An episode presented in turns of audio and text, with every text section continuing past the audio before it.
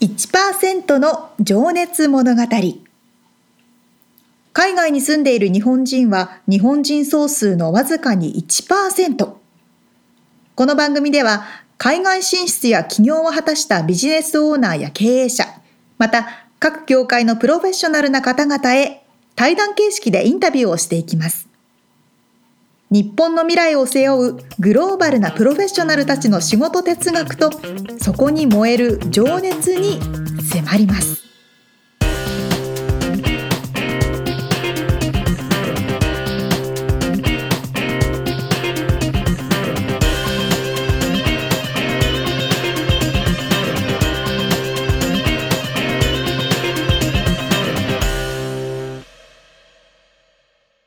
こんにちは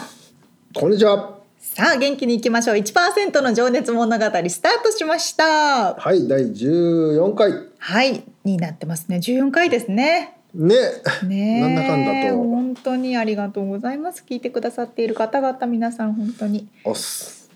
そうです ねあのちょうどこれが配信されてる頃ははい。母の日ですの直前ぐらいですね。一応予定ではあ。そうかそうか5月2018年は5月の13日日曜日だっけ。いつも。うん第2日曜日そうか。とじゃかあ、十三日ですね。そうそうそうみつさんは何か送りましたいや、まだ送ってないですね。あじゃあこれからねそうですね。やらなきゃなーっていつ もね。たまに送ったり、たまにね、無視したりって感じですけそうど。ねそうあねのそうなんですよねどうですか、沙織ちゃんは。私はあのアメリカに住んでいて、うんまあねちょっと遠いので、うん。いつもインターネットで注文してうん送ってるんですけど、そう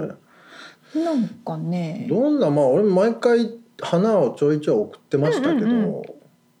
どんなものがあるんだろうね。この前ちょうど調べてて私もうあの全部手配は済んでるんですけど今回、うんうん今ちょうど届いてるかなって感じ。ああそうなん だ。そうそうそう何を送っあのカーネーションとかの花束と、たの？うん。えーカステラ よああよくある感じだね。嘘よくあるの よくあるよ。俺も送ったことあるもんだって。なんなんだよそれがすごい人気って書いてあったししかもなんか美味しそうどこのやつ？まあ今そこはわ言かわんないな。ないんか食べられるみ たいな「ありがとう」ってこうなんあか印字るあしるてよくある。 よくあるのいやなんか嬉しいじゃないですか食べられてあ るよねそうねよくあるんだそう花より団子ってやつごめんねね。おばあちゃんとお母さん美味しく食べてください、 ねえお母さんありがとうってあここちょっと僕はここで伝えさせてもらいますお母さんいつもありがとうございますちゃんと言ってくださいよ電話とかしてねそうですね。これ聞いてないしね。聞いていてもらいたいなちょっとこれを機にね沙織ちゃんのお母さんは聞いてるのかな。あ聞いてるって言ってましたあ、いいね。あの電車の通勤途中にあ、そ「ありがとう」う。あ、ありがとう。 お世話になっておりまおす 世。話になっております。 ということで、さあさあさあ、そろそろ、えっと、本編の方に入っていきたいと思います。はい。さあ、今回は、サイドショーという会社の出間千恵さんという、えーフィギュアの色を塗るお仕事をされている方にお話を伺っている第2回目となります。はい。どんなお話でしょうかえー、と前回はね、まあ、仕事の内容だったりどんなふうに仕事してるんですかみたいなお話だったんですけどはい。ちょっと今回は過去に遡って、えー、千恵さんの生い立ちからなんでアメリカ来たのかと、うんそしてアメリカでの生活の様子を、えー伺っております。それでは聞いていただきましょう。はい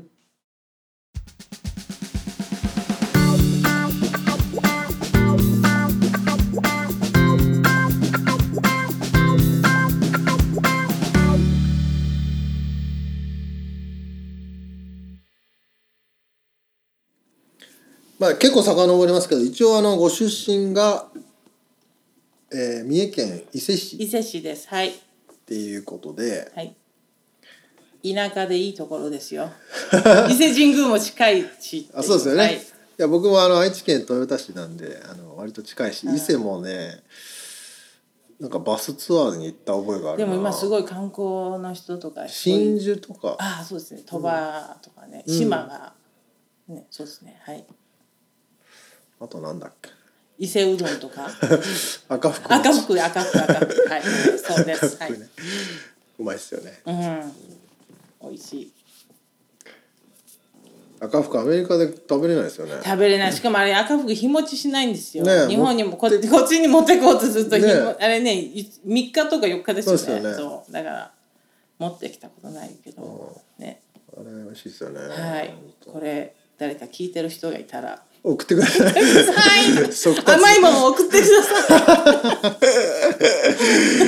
速達で送ってくださはいい腐っちゃって、 い、ね、届いたら腐っちゃうねの、冷凍で とかそういいんです夏は赤福氷があってね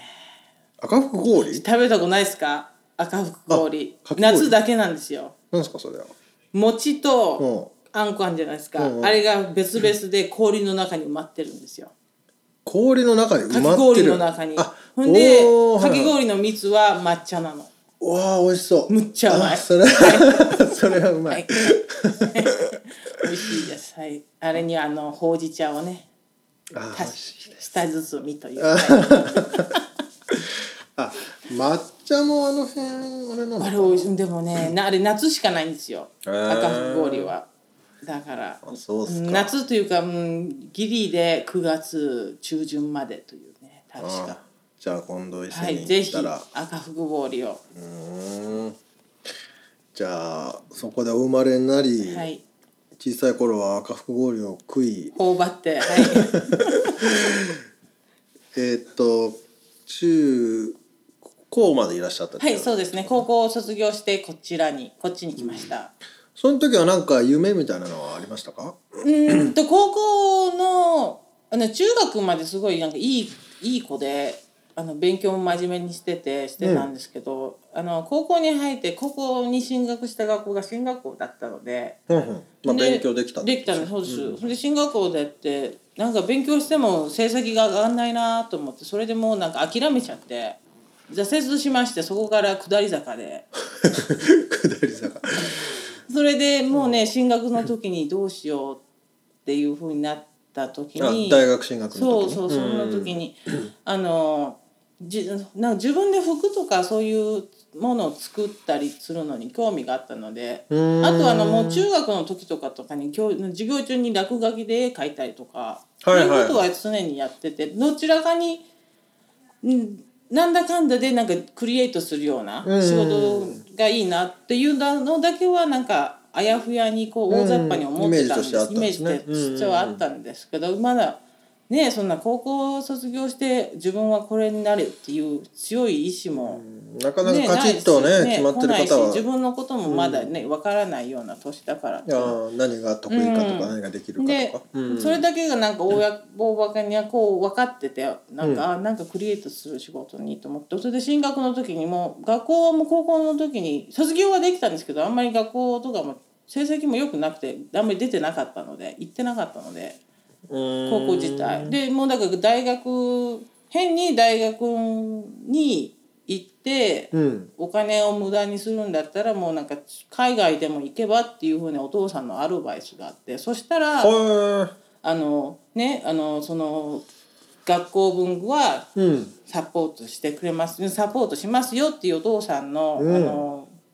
意見があったので、うんもうなんか基本的に専門が本当にあの服飾の専門学校行きたかったんですけど、うんでもそんなのするんだったらそれにはおもうお金サポートはしたくないなっていうふうに父親に言われたので、ととりあえず外出なさいって言われて外ってのは海外ってことですよね、ううんんでなんかその時のオプションにもう中国でもいいから中国お金を稼ぎたいなら中国語でもねしゃべあの習ああうこれからの時代はそうそうでな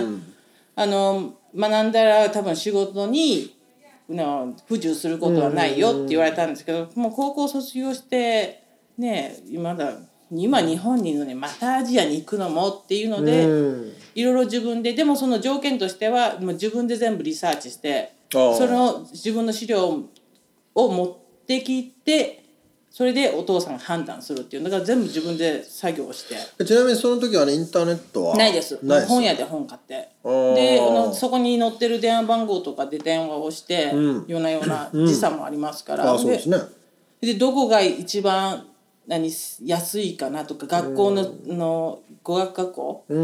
んもうどこら辺が安いかとかも値段比べとかいろいろしてああじゃあもう資料請求をそうえそう英です語で英語もでもしましたし、うんその時でも英語全然喋れないですうから、んうんでしてで結局本当はなんかニューヨークとかあっちの方に興味があったんですけど徐々に徐々にやっぱり値段を見ていくとドミトリーとかそういうのうもん生活のことも考えなきゃいけないじゃないですうかんそうするとそのね20万年前とかだとやっぱり LA が一番お手頃だったのでうんちなみになんでニューヨークに興味があったんですかえーそれアそートのとか時なんかそうですねアートとかなんか刺激がやっぱり田舎から出てきたうファンで、あ都会に憧れるっていうので多分ニューヨークの方とかうんになるほど興味があったのかなっていううんまあじゃあその気がしますけど、あとコスト的な面も見てでじゃあお父 LA そうですねお父さんに納得をしてもらえる条件でうんたどり着いたのがうん LA でしたうと、ーんなるほど、はいそれはちなみにシティはどこだったんですか、まあえロサンゼルスシティですあもう思いっきりど真ん中のコリアタウンですあこれはだあ そう僕すげえやばかったんですよいやまあの僕時実は僕も一緒なんですよ最初来た時これコリやアったタんだったウンんでででもすごいねこれいいんですかね話しちゃってもいやいいですよやっぱりなんか何日本にいる時に、あのさあのだんあの今いや今の時代は変わってると思いますけどいろんなソーシャルメディアとかあって、うんあの時の時代に20年前とかにアメリカっていうふうにイメージした時にです、ね、日本にいた時にね、うんアメリカに行くって言った時やっぱり自分なりのこの想像っていうのがあるんじゃないですかイマイメージが。うんうんやっぱりそれってテレビ日本のテレビで流れてるイメージっていうのが、うん結局サンタモニカだったりビバリーヒルズだったりもう典型的なところでしか映してないかドら、ラマもねビバリーヒルズそう白書とかああいうのもをう見るとねここそういうところでしか、じゅいざそういうのをもうイメージしながらアメリカに行くんだぞうんって思ってたのが、うんいざ行ってみると本当のアメリカってそうじゃないじゃないですか、はい本当にそれにすごいショック受けて最初。うんでもこれが本当なんだなうんまあ言ったらコリアタウンなんかほとんどメキシカンとアジア系とかねねうんそうですよねアメリカ人いない白じゃん人の人がいな いいないですよねうんでもでもすごいそれがいい経験になったしそれから、うんでもコリアタウンで1年ちょいちょっとその移っ住んでその後また違うとこ場所とか引っ越ししましたけど、うんまた後々私コリアタウン10年住みましたからねへ、ーなんかねなんか便利だすごい好きなんかなんか、いざ住んじゃうとやっぱり、なんだろういろんダウンタウンにも近いし、うんビーチ行こうと思ったらすぐ天に乗って行けるし、うんなんかでもいろんな人の文化のこう固まっなんか混ざり合いがそうですねあの僕も実は結構ねろ10年近くいたかな僕もコリアタウンにいましたからあー あのじゃあちょっとかすってるかもしれないですねすね私ねあなあーどうやろういやもう10どのくらいだったら2020 20そうですね結構いました10年ちょい多分じゃあすれ違ってますねねなんかタコス屋とかでああ、そのストーリー 私はちなみに、あの、あれですよ、あの、あの、大大まかな道を言うと、えっ、と、ウエスタンとオリンピックあたり。あじゃあ大きい僕はねバーモントケンモアっていうあのああ、はい、わかりますよ、わかりますよ。まあ、フィフスシックスだったんですけど、はいあー厳密に言うと北の方なるほどね、はい、わかりました。でもあそこら辺あれですよねあのハリウッドも近いしそう、何どこでも近いんで。そう割うとん本当に便利なんですよね、そうなんですよ。今はもうすごいね、ガチャ綺ガチャ麗になっちゃしてって。ますけどうんそうそうなんかすごい、いい地域になっちゃいましたそう。まあ、あの90年代にね暴動があったから 黒人さんと韓国系のそうですね。あの、まあ、そこからちょっと治安が悪いっていうイメージがあったんで、まあ、その分家賃が安かったってことですもんうねん、、安かったですね。本当安かった。だけど本当最近なんかすごいもう綺麗ですねいろいろ物価も上がっちゃって、うんというなるほどなるほどじゃあそ最初はそこに1年いもうす間ご語い学学校学校県でいて、うんそれでその結局そのリサーチした時に住む場所も何見つけなきゃいけないっていうので結局ドミトリー寮みたいなのがついてる語学学校を選んだんですけど、うん結局そこに集まって、ね、みんないる人ってやっぱ日本人の人とか他のアジア人の人とか、いはいやっぱ同じ私たちと同じような環境教の子たちがそのドマドミトリーにすごくいて。うんねなんか最初の1ヶ月2ヶ月はた良かったんですけどなんか後々考えてたらなんかここまあここにずっといたらもう日本すごい心地いいわけじゃないですかアメリカにいてもうん日本語を喋れたいと思ったらすぐ喋れちゃうしっていうのでこれは良くないなと思って、うんもうこの環境から出ないとっていうので、あの1年かかんないかそのくらいもう語学学校もう半年ぐらいでもうやめて。うんなんか放浪の旅みたいなのに出てなんか旅というかもういろいろいろいろもうなんかあでもその頃からもう徐々にこんな本当になんか LA でいいですけど流されようと思ったら簡単に流されて時だけがす過ぎちゃうっていうのまあいわゆをるすごい実感しちゃあって。遊学と言われるやつですよねそうですだからもうこんなままじゃいいなんか自分の何か見つけなきゃっていうので、なんかコミュニティカレッジに行き始めてそれからもう、あのあえてしかもコミュニティカレッジも日本人のいないうん少ないうんうん学校とこ選んで LACC でうーん そうそうそれで,、うん、でそこからですよねなんか自分のな何が何をしたいなんか自分探しみたいな、じゃあまあ、なんかすごい豪華に言い方ですけどまあ極端に言うとだから日本人とはあまりつるまないようにそなんか英語を意識喋をしてれそうですね、うん英語を喋れるようにということうんまで、あはい現地のローカルに入っていくよううんはにしました自分を仕向けていったってことですね。はいはいうーんやっぱり流されやすくからすごいね心地も良かった心地良かったしうーんまあ流さ楽れでるすもとんねも。う、ん、なんか流されちゃうとこれ、終わりねえぞって思って、うんそうそう そうなるほどね、はいでもじゃあそのコミュニティカレッジは、まあ、最初はなんだあのいなんていうんだ一般教養っていうのなんはい、ジェ ネラル、はい、そう、ジェジェネネララルルエディケーション、はい、取って。うん、であそとの後はどういうあと、でもなんか専門のアート、スタジオアートみたいな、そこでもう陶芸、学校、コミュニティカレッジ行く前になんかこっちの、うんなんか陶芸教室とかで行って、うんん、で、なんか自分のやりたいこととかいろいろ探ってて、うんその放浪中にそうそうですね、ほんで陶芸とかずっとししてて、じゅうん後々もう10年以上陶芸してたんですけど。は、はいいででそうですねでその時とかにやっぱり思ったのが言葉があんまり喋れない分人とコミュニケートできない分、どうやってして自分のことを表現したらいいのだろうっていうふうに思った時に自分にあるのはあのアートなんかペイントしたりとか自分の、なんていうのかな服洋服の選び方うんとかで自分を表現するようになって、うんそれでしかやっぱりコミュニケーションのツールっていうのがなくて、うんわかりやすく見ねせられるそうですよねなんか自分のはどういう人なんだっていううんのをい接コミュニ喋りたいけどその時言っても全然英語の、ね、ボキャブラリーもないし、うん全然喋れない状況だったので、そこら辺からもうアートは自分のコミュニケーションのツールとして、うんあのやってましたがコミュニティカレッジの時も。なるほどなるほどそれでなんかそうやってしてやっぱりクラスでねあのその何ペインティングのクラスとかで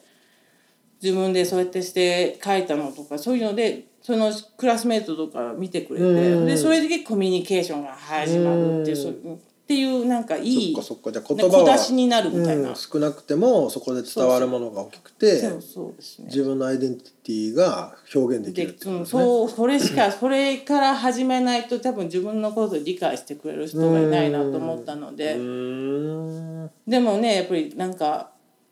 それなりに自分の自分はこういう人こういうのが好きなんですよっていう表現はしたいけどもやっぱり言葉では難しかったので、それはなんかちょっとこう悔しい思いをしたとかあいっぱいありますけ経どね験。があったってことですか、なんかすごい惨めになったやっぱりやっぱりなんかもう人にもよると思うんですけどやっぱりうん何にあの英語がちゃんと喋れないからちょっとイコール頭が悪い子みたいな風に思う人もいると思うんですよアメリカ人の中で。だからそういう人のためにうんこれでねそんな言葉喋れなきゃいけないちゃんとうまく喋れないけどうんこここういうジャンルでは私はあなたの方が優れてますよっていうのをうんなんかまあ、表現した表現するじゃないですけどそういうところで。うんでそういうので何理解してくれない人はそういう人と友達になる必要もないし付き合う必要もないからっていうので、もうそれで人自分の周りにいる人材選びをしていったというか、うんで言葉が不自由でもそれでも一緒に、まあ、ポジションを取っていったっては感じいですそかうね。ですね、それでそれでもうまく人選びして、うんまあねでついもたっていう。同じようなねものが好きな人の方がやっぱ友達うんにななりりやますすいかしそられね。で言葉とかもそんなのも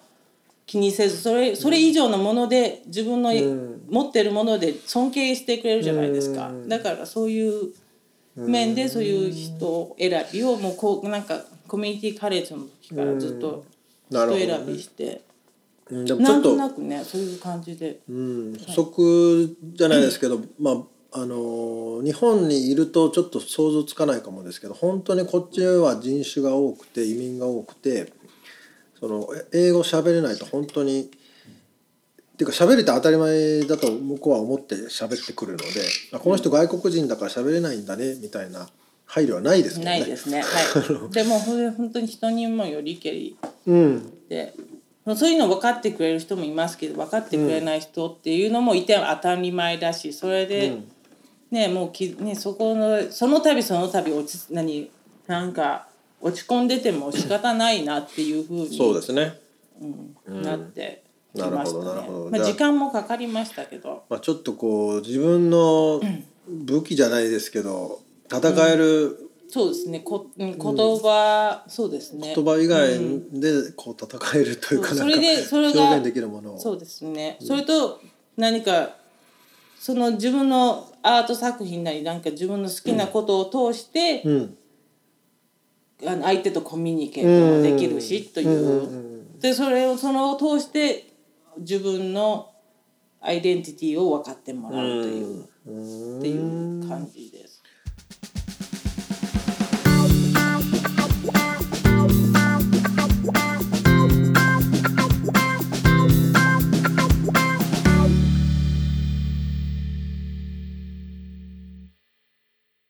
アメリカにいらっしゃったのはお父様の勧めだったんですねねえだからかれこれ何年前だろうな結構な前の話だと思いますけどうん素敵なお父さんですよねねえしかも娘さんに、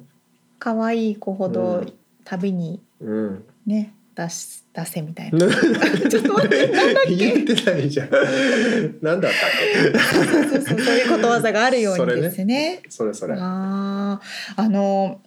ちいさんがおっしゃっていた中でうん言葉というよりも自分を表現するものを見つけてそれでネットワークをしていくっておっしゃってたじゃなコミいュでニすか、ケーションを取っていくねコミュニケーションを取っていくすっごく納得できません、うんねこっちにいるね日本人として、うん、本当に悔しいですからね喋れないっていうのは、どれだけ頑張ってもネイティブスピーカーになることはできないうんから、うんもちろんたくさん英語を喋ることはできますけどね、そうだけど伝伝えたいんだよねそうなかなかね本当に地元の人うとんコミュニケーションを取ってお友達になってっていうのってすごく難しいじゃないですか。ね本当でもこの1対1っていうのがよ余計むずあのあ1対1だったらいいんだけどそのパーティーの会場とか複数中にいて、そうそうそうそそのう会話のスピードについていけなくてこれ言いたいんだけどって言ってもたもたしてたらもう話終わってるからそうそうなんですよだから本当に千恵さんがおっしゃってたように何か自分の武器を見つけそうだて、ね例えばミツさんだったらサーフィンうん、でサーフィンでねうん、でもね俺は思い出してたのはその、うん僕も当時はバンドをしてたからあー本気でねそうかの音楽でバンドのショーが始まれば、うんもう友達になれるっていうのが分かっててそうかそうか始まる前は話せないんだけどうん始まってドーンってやってあの向こうが「いいじゃん」って思ってくれればそうもうそこなんですあこいよつ同等みたいなそう扱いになるんだよね。どうやってね向こうに認めてもらうかなんですそようそうそうそう本当その通りでもそれはね音楽はやっぱ言葉を超えたなっていう感じはありましたよその時はねえね。みつさんは音楽で千恵さんはねこううんデザインとかペうんインティングを通してうんコミュニティに入っていうんったとなかなかみんながでもたどるねその大変辛いな道思でいすよね。と思います。はい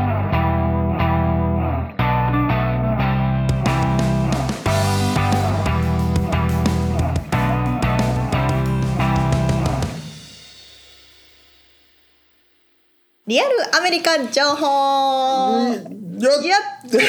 パチパチパチパチロサンゼルスからアメリカの最新情報をお届けしていくこのコーナーです。はい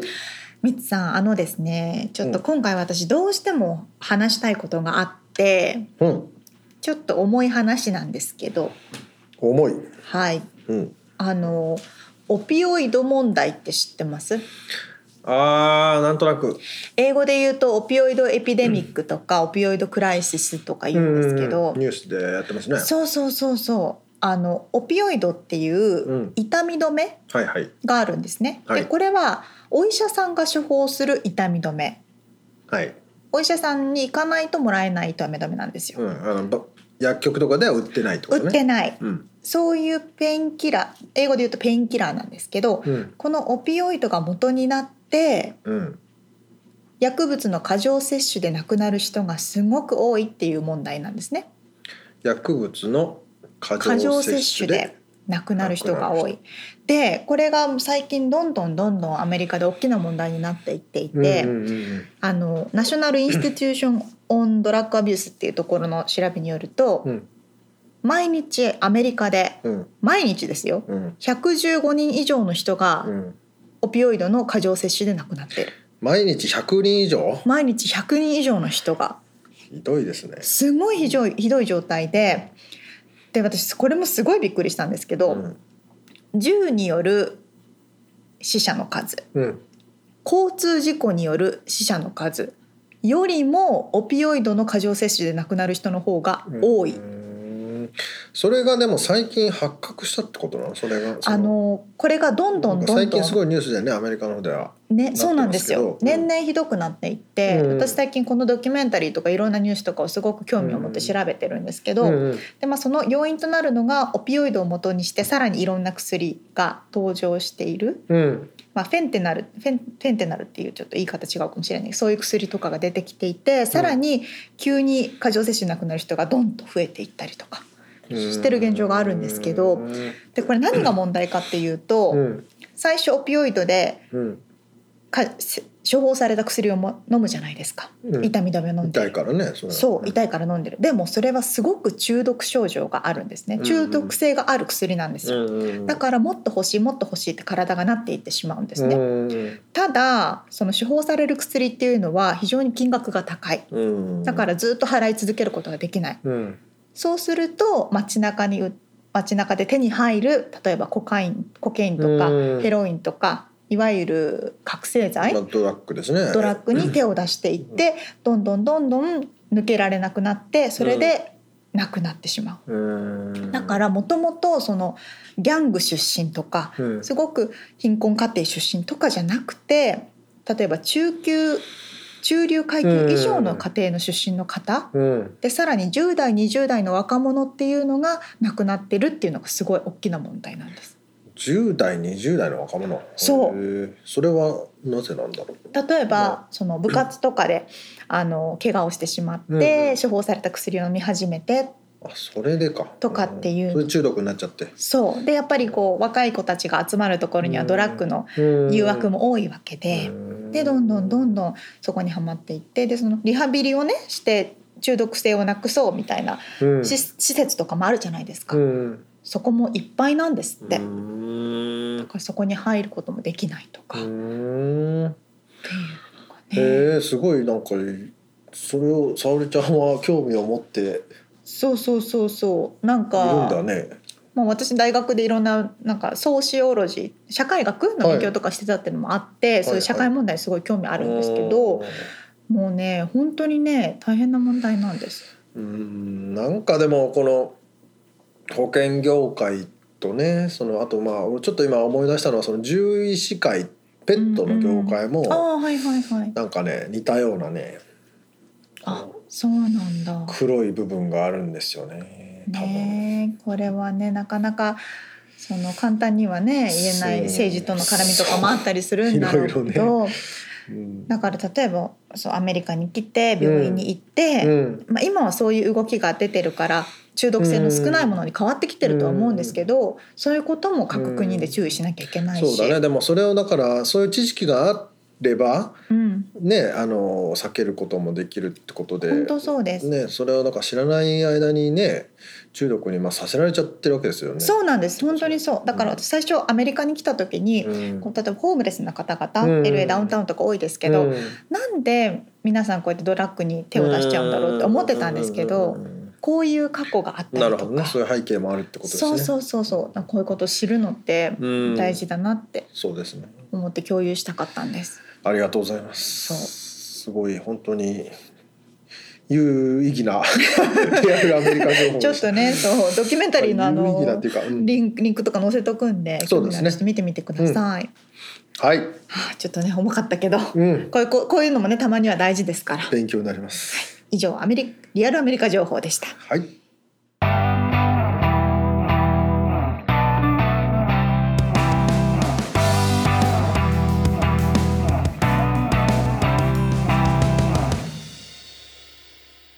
さて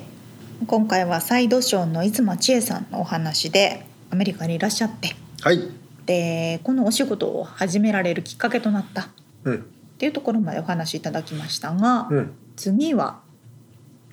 そうですねえっと実際の、まあ、仕事にフォーカスして今やってらっしゃる仕事のまあねあの第1回でもちょっとそういうお話あったんだけどもその仕事哲学って何ですかっていう質問ですね僕がちょっといろんな人に聞いてるんですけどもどういう、まあ、こ心構えというかですね仕事に対する姿勢なんかそのうん辺をちょっと掘り下げて聞いております。はいわかりました、はいさあ、えー、と今日お話しした内容ですとかリアルアメリカ情報での詳細うんもホームページの方になっておりますうん。 podcast.086.com、はい podcast.086.com で検索してみてください。はい、 1%の情熱物語、今回も聞いていただいてありがとうございましありたが。とうございます。ではまた来週。 Have a nice day. ババイバイ。